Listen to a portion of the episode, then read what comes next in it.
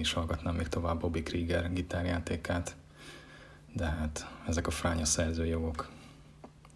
Na üdv mindenkinek, minden matróznak, kapitánynak, utasnak és potyautasnak, a recsegő, ropogó földbárkán. Már is szágulunk tovább a világegyetem szépirodalmi szegleteibe.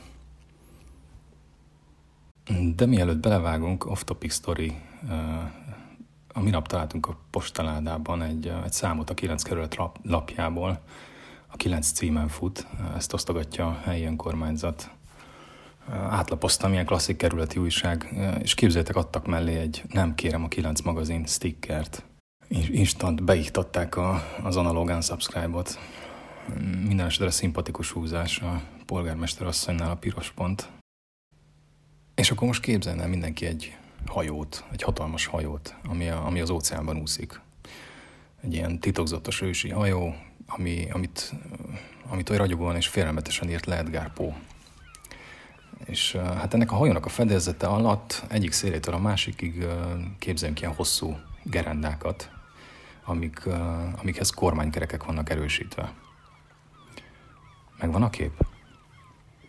Szinte már hallom a hullámzást meg a sirályokat. A kormánykerekeknél emberek állnak különféle, a legkülönfélebb formájú és színű öltözékekben, mondjuk, mondjuk azt, hogy ők az emberiség nyílt és titkos vezetői. Mindegyiket nézik a fedezetre a saját hívei, akik, akik a többi kormányosra egyáltalán nem figyelnek, gyakran nem is hallják őket. Árgus szemmel nézve a láthatáron lévő felhőket, az emberiség vezetői hol jobbra, hol balra forgatják a kormányt egymással különösebben nem törődnek. Jobbra, sugják a fedélzeten, jobbra menjünk. Balra, délnyugatnak, észak-keletnek, és így tovább. A probléma abból áll, hogy, hogy ezek a kormánykerekek valójában nem kapcsolódnak semmihez, kivéve a hívők mohó figyelmét. A hajó mozgására semmiféle befolyással nincsenek. Viszont a fedélzeten lévő emberek hangulatát és összetűzéseit nagyon is hatékonyan irányítják, méghozzá úgy, hogy a kormányosok mindegyike a saját híveire van, hat, van hatással.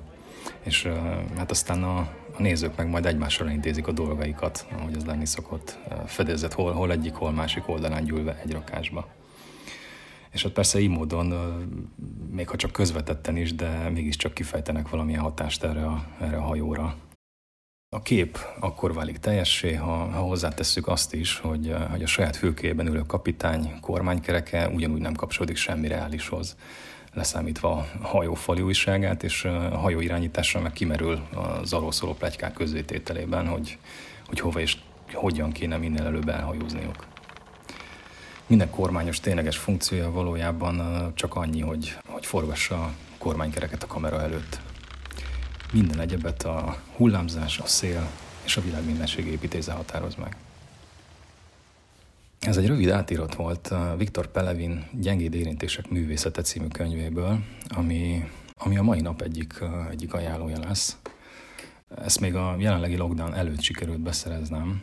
Kiadója Helikon, magyar megjelenés 2020, három magával ragadóan abszurd történetet vonultat fel a kötet, és hát igen, olvasva ezt a könyvet, újra rá kellett döbbennem, hogy Pelevi még mindig egy nagy mesélő. És ja, az első történetben, ami nekem a kedvencem volt a három közül, négy orosz fiatal kaukázusi túráját követhetjük, ami hát egy bajos beavatási szertartásba torkollik. A második a második sztoria, ez egy metafikciós thriller, amennyiben létezik ilyen zsáner. Ebben egy szürreális fordulatokkal teli nyomozás zajlik, ami, ami betekintést nyújt a történelmüket irányító háttérhatalmak ezotérikus praktikáiba. Ez egész divatos téma manapság, nem? Ja, és a harmadik részben pedig hát ez ez részben fűződik az író előző könyvéhez, aminek a címe az volt, hogy a pillantások a Fuji hegyre. Ennek, ennek teljes megértéséhez persze segít, ha, ha olvastuk ezt a könyvet is, de igen, ez, ez, is, egy, ez is egy érdekes kis, kis sztori, egy, egy ilyen rabszállító vonaton indít, és egész, egész, egész szürreális vége lesz. És hát persze, mint a legtöbb Pelevin történetben, ilyen-olyan formában itt is jelen vannak a különféle filozófiai dilemmák, a kereszténység, buddhizmus, főleg a zen, stb. És kapunk egy ilyen állandó kitekintést a vagy inkább úgy mondanám, hogy Pelevin önfeledten parodizálja a politikai korrektség, és hát a különféle, különféle emancipációs mozgalmak körül kialakult szélsőséges véleményeket, úgyhogy lehet, hogy ez megosztó, és, és hát ehhez fűződik amúgy a kötet mottoja is, ami úgy szól, hogy ezt a könyvet különböző politikai, nézetű, hitű, orientációi, nemű és identitású belső hangok multikulturális kórusa sugta. Meg a szerző mély meggyőződése szerint jobb nem újat húzni. Na, annak még rossz vége lehet. Na, ennyit a, az első az első könyvről.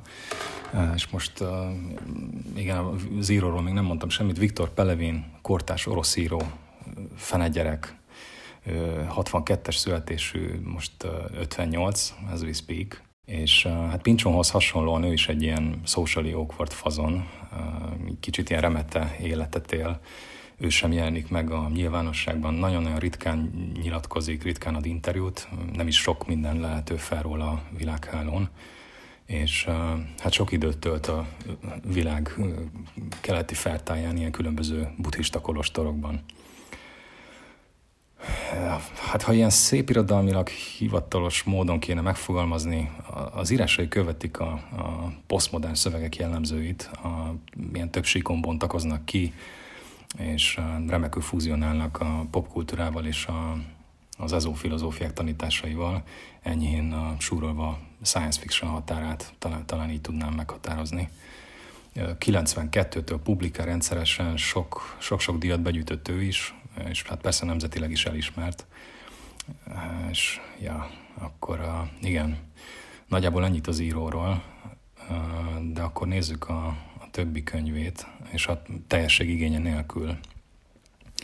Az első, amit, amit hoznék, az még, a, vagy hát igazából a második, az az Omoré, ez talán a debüt kötete volt ebben a, ebben a holdra készülő, egy holdra készülő szigorúan titkos szovjet expedíció részletei bontakoznak ki, és egy, és egy Omon Krivomazov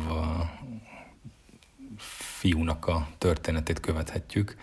Ez erősen abszurd és, és hihetetlenül humoros, úgyhogy ez, ezt nemrég újra kiadták, mert ez se volt felelhető így a, a magyar könyv, könyves szcénán, de, de most, már, most már újra kapható, úgyhogy, úgyhogy be lehet szerezni. És az első könyv, amivel én találkoztam Pelevintől, az a, az, az agyaggéppuska volt. Ez, ez, ez amúgy az első nagy világ sikere volt, és ez egy 96-os kiadás. Maga a szerző pedig rejtésen azt mondta erről a, művéről, erről a művéről, hogy azt mondja, ez az első olyan regény a világirodalomban, melynek cselekménye az abszolút ürességben játszódik. Persze a valóságban itt két idősíkon zajló sztori van leírva. Egyfelől az egyik a 90-es években, az összeomlott Szovjetunióban, a másik szál pedig a 1917-es forradalom utáni években a polgárháborús Oroszországban játszódik. És én ezt valamikor a 2000-es évek derekán olvastam, egy barátom kapcsán került a kezem közé. Annak idején a pincson súlyszivárványához hasonlóan ezt is rettenetesen nehéz volt beszerezni, képtelenség volt hozzájutni, mert ilyen, hát ahogy én emlékszem, ez is egy ilyen kulcstátuszú könyv volt, és hát az akkori kiadó szintén nem, nem nyomta újra, de, de valahogy rám talált ez a könyv, és hát már nem tudnék ilyen nagyon konkrét részleteket felidézni ebből, de, de egészen pszichedelikus élmény volt, arra, arra határozottan emlékszem, és ez amúgy rajta is van a, az újraolvasandó könyveim listáján, mm, sok minden másik mellett is, csak hát, ja, az rengeteg olyan dolog van, amit, amit nem olvastam még, és, és szintén ott várakoznak. Na mindegy, azóta, azóta persze sokat pörült a világ, Pelevin kapcsán is rendszeresen fordítják magyarra, szinte a legtöbb könyve beszerezhető jelenleg is a, a különböző könyvesboltokban, úgyhogy szét lehet nézni. És ja, a harmadikként vagy negyedikként már nem is tudom, hogy hanyadiknál tartunk, de mindenképp megemlíteném a, a, az egyik kedvencemet, az, az ananászlé a szépséges hölgynek.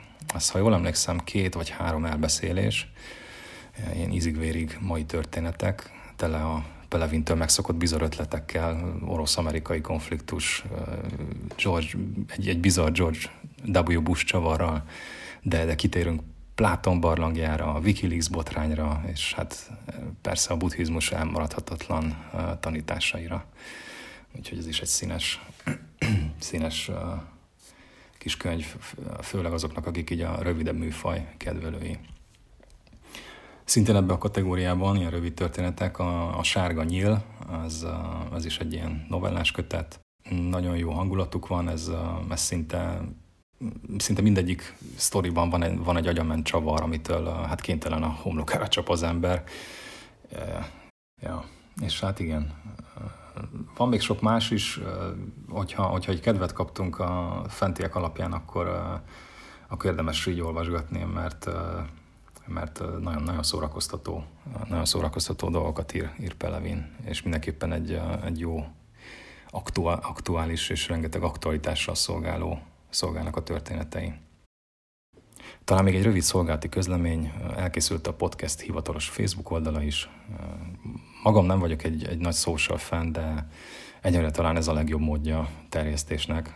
Szóval Kösz mindenkinek, aki bekövette az oldalt, és megnyomta a follow gombot.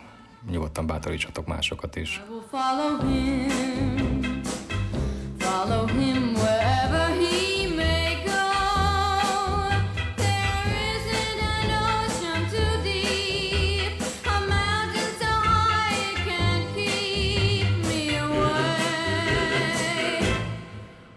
follow him